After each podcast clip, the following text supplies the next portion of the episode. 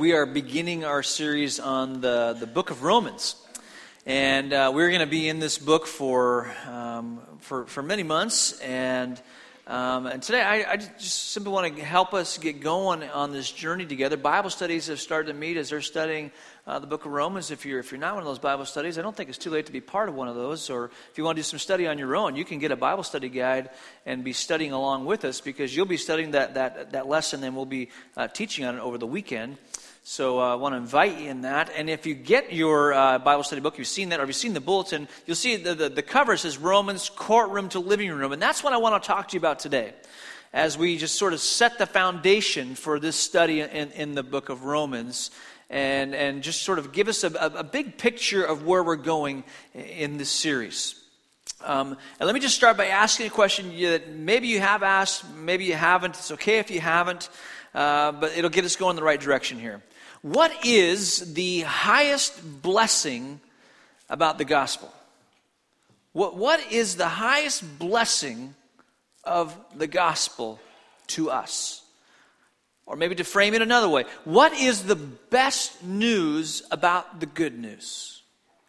What's the best news about the good news? And when you think about the good news of Jesus Christ, I think most of us, I mean, I, I, I certainly do this. I, I go back and I remember where I was without Christ. And when I heard that, that Jesus Christ went to the cross, that as a, as a sinless uh, man, fully man, fully God, goes to the cross, sent by his Father, and Jesus goes there, he pays my sin penalty, and if I put my faith in him, believing that, uh, that He is who He says He is, put my faith in Him, that my sins can be forgiven, the shame, the guilt can all be taken away, and there's this wonderful spiritual transaction that takes place where my guilt, my shame is removed, and what's, what's given to me, what's, what's credited to me, is Jesus' righteousness.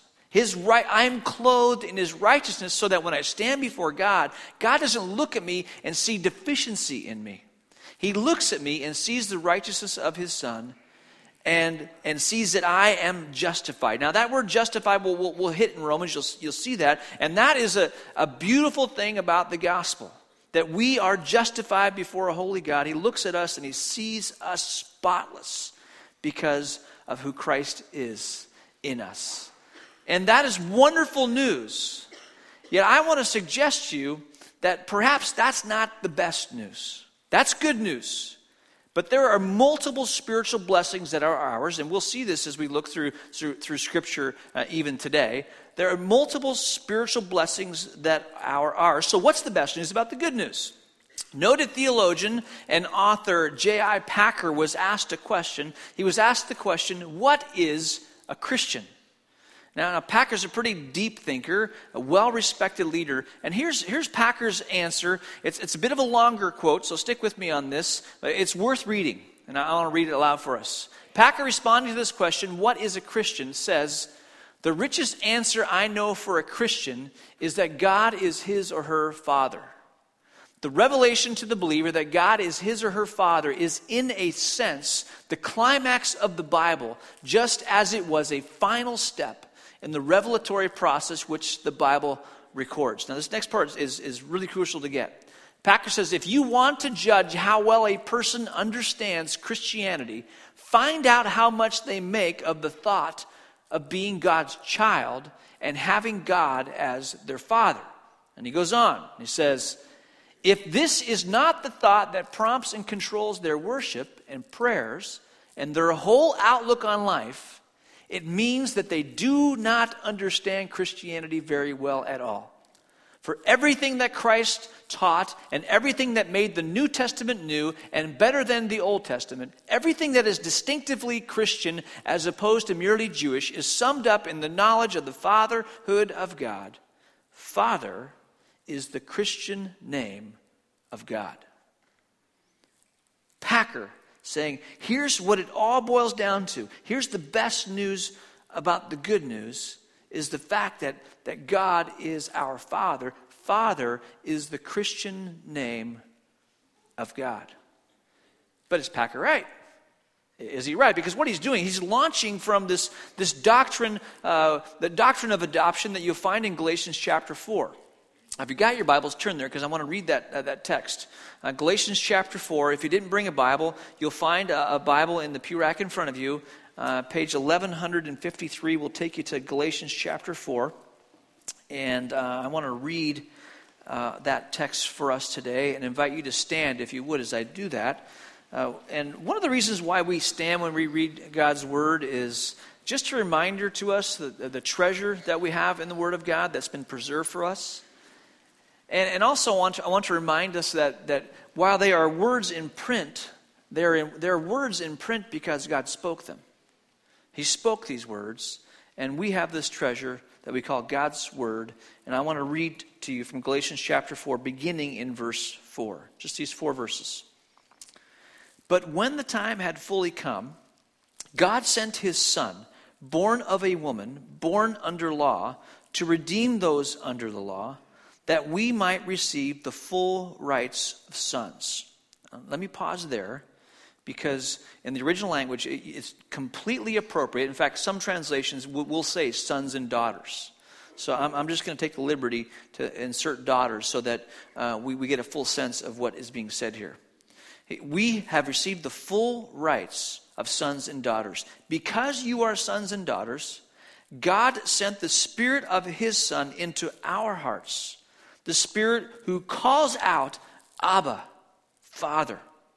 So you are no longer a slave, but a son or a daughter. And since you are a son or a daughter, God has made you also an heir. And this is God's holy word. And you may be seated. So is Packer right? Is Father the Christian name for God? Is the best news about the good news this, this concept of, of adoption? Uh, and, and as you actually, if you read through the scriptures, you'll see this theme coming up in the Old and, and in the New. In fact, in Romans, we'll see in chapter 9, when we get to chapter 9 uh, uh, in, in, the spring, uh, we'll read about Paul and how he's just, he just has this anguish in his heart because the Jewish people have rejected Christ. And they, have rejected the, the fact that Jesus is the Messiah. And so what's going to happen is Paul, he's in Romans 9, he's, he's talking about his heart, he's just heartbroken for his people. And then he begins to list out all the, uh, all the blessings that the Jewish people have. So listen to what some of those, those, blessings are. Romans 9, verse 4 theirs is the adoption as sons, theirs is the divine glory, the covenants, and the receiving of the law, the temple worship, and the promises. Theirs are the patriarchs, and from them is traced the human ancestry of Christ, who is God over all, forever praised. Amen. And there's all these blessings adoption, divine glory, covenants, receiving of temple worship, promises, patriarchs, human ancestry. And at the top of the list is what? Adoption. This, this sense of, of a God who, who adopts people and, and makes them his own. And we, we do see this in the Old Testament. In Deuteronomy, uh, Moses talks about how, how God has chosen his people as their children. They're, they're, they're chosen. And then you get to, to passages like in Hosea chapter 11, where, where you begin to see this, this, uh, this compassion and emotion of God for his people. Uh, let me just read these four verses to you. And uh, one author, one, one speaker that I, I, I just I, I really I love hearing from is a guy named Sundar Krishnan. He describes this, this passage as a God who is reminiscing over old photographs. I mean, listen to, listen to the, the emotion as he reminisces over his children who have gone astray. When Israel was a child, I loved him. And out of Egypt I called my son. But the more I called Israel, the further they went from me.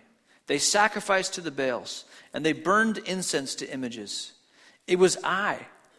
It was I who taught Ephraim to walk, taking them by the arms. But they did not realize it was I who healed them. I led them with cords of human kindness, with ties of love. I lifted the yoke from their neck and bent down to feed them. Can you just sense the emotion of a father reaching a calling out to his kids, who, by the way, have gone astray? But what you hear from this father heart of God is, I will not give up on them. No matter how many roads they've gone down that they shouldn't have gone down, I am not going to give up on my kids. And you, you, you sense that. Uh, uh, Zechariah chapter, uh, Zephaniah chapter 3, verse 17. Uh, it says, The Lord your God is with you, he is mighty to save. We sing a song, mighty to save. Lord your God is with you, he is mighty to save. And then listen to what he says He will take great delight in you, he will quiet you with his love, he will rejoice over you with singing. Now, if you're a parent, and uh, if you can recall, maybe your kids are young, uh, and uh, maybe, maybe your kids uh, have grown up, but as a parent, you, you remember uh, that, that your, your child, when they would cry out, your, your ears were tuned in to the frequency of your child. And you, you, can see this. Now, I think moms have a little bit of a stronger gift here, but dads have it too, because uh, they can hear a, a, a child crying and discern whether it's their child or someone else's child. And, and, and then I remember when I was, uh, when, when our kids were younger and we had, you know, babies in cribs and um, I, I, was, it was my shift one night. Uh, that's how it worked in our house is we kind of split shifts to kind of give each other rest um, uh, that when I would hear a daughter or a son cry out, I would jump out of bed as soon as I could, and I'd run down the hallway and I'd get him there, and I would pat it back, and I would try and get that, that baby back to sleep as soon as possible, because uh, so, I needed rest, I had to get up for work, and but there were those moments where that pat on the back wasn't working, and I needed to, to pick up a son or a daughter and hold them in, in my arms, and maybe just sort of walk around a room, or maybe I'd go sit in a rocking chair, and I would just rock, and I would hold that son or that that daughter close. And, and, and then, yes, I would sing over them. I would, I would hum tunes. I would just do everything I could, I could do to try and calm and, and soothe whatever was agitating. Maybe a bad dream. Maybe they're just, you know, hungry, whatever it is. I'm trying to soothe. And that's who God is. The Lord your God is with you. He is mighty to save. People find themselves in difficult circumstances, and He is the God who swoops you up holds you in, your, in his arms. And, and, and I don't know about you, but uh, as a parent, when I would put that child back in the crib, there was something that just captured me that I could just stare at my son or my daughter sleeping. There was just something about I could just watch them. I just I just love watching them because I took delight in, in them. And that's who God is. He delights in you. He rejoices in you. And, and then when you get in the New Testament, you get to passages like in, in Ephesians chapter 1, Paul, he's, he's laying out all these spiritual blessings for us in Christ. And as he lays them out, guess what's at the top of the list of spiritual blessings? Adoption. Listen as I, as I read, you can follow along on the screen here. All praise to God, the Father of Lord Jesus Christ, who has blessed us with every spiritual blessing in the heavenly realms because we are united with Christ. Now, here he, here he goes. He's going to lay out, here's the blessings. And he is going to ransack the original language here, scholars say. Just use every word he can. Every, even before he made the world, God loved us and he chose us in Christ to be holy and without fault in his eyes. God decided in advance to adopt us into his own family by bringing us to himself through Jesus Christ. This is what he wanted to do, and it gave him great pleasure. Do you see what's happening here? That that's, yes, we have this foundational understanding that we are justified before a holy God. And we have to come to that place where we, ad, we admit our need for forgiveness. We admit our need uh, to, to have this guilt and this shame taken. We admit that we're sinful. And we are justified. But justification, as we'll see in Romans, is foundational because what that does is it leads us to a place where we have an understanding, a revelation of the fatherhood of God. Because Father is, is the Christian name of God. That is the best news about the good news. And it's, in fact, that is the reason why the theme of our, our study in the book of Romans is moving from the courtroom to the living room. See, I, I want you to imagine for a moment, uh, for, for those, those of us who can, uh, of walking into a courtroom. You walk into a courtroom, whose eyes are you making contact with first?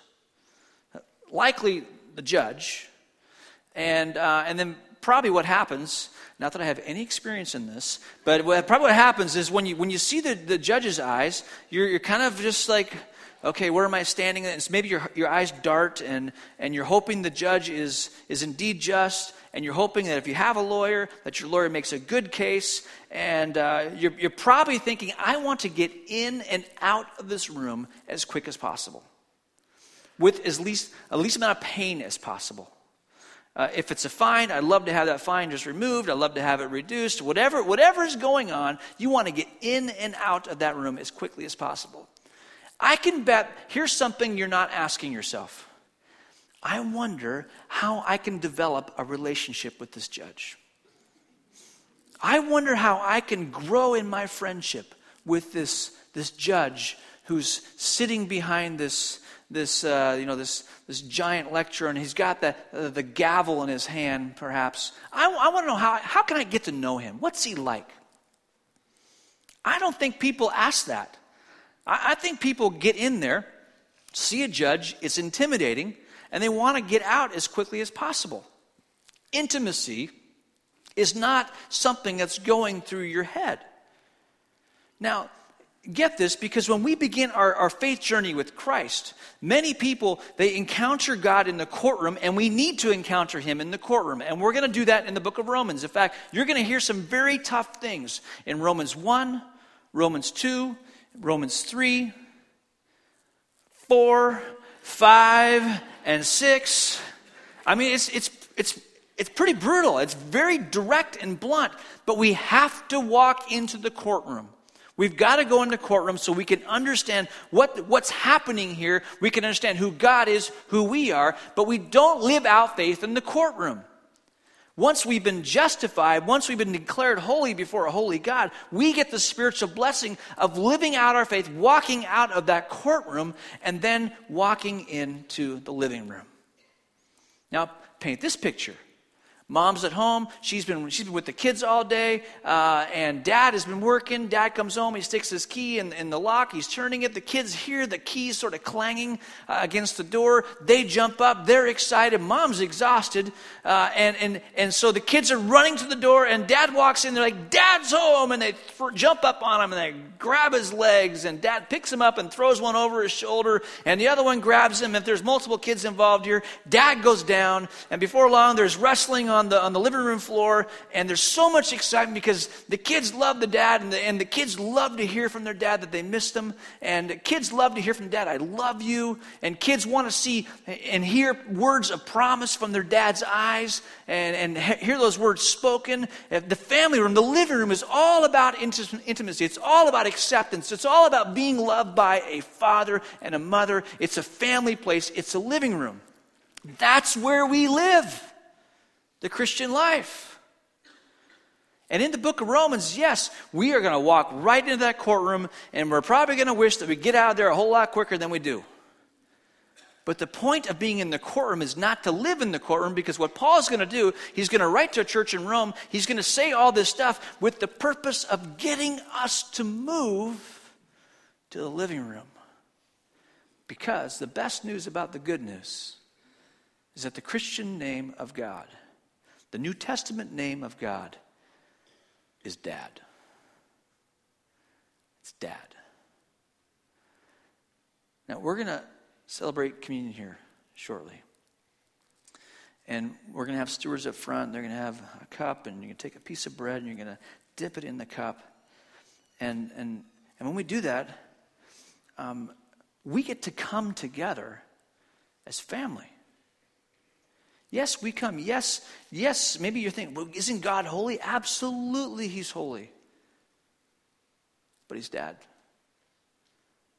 And today we, we get to remember, we get to celebrate that we've been adopted into a family and we're heirs.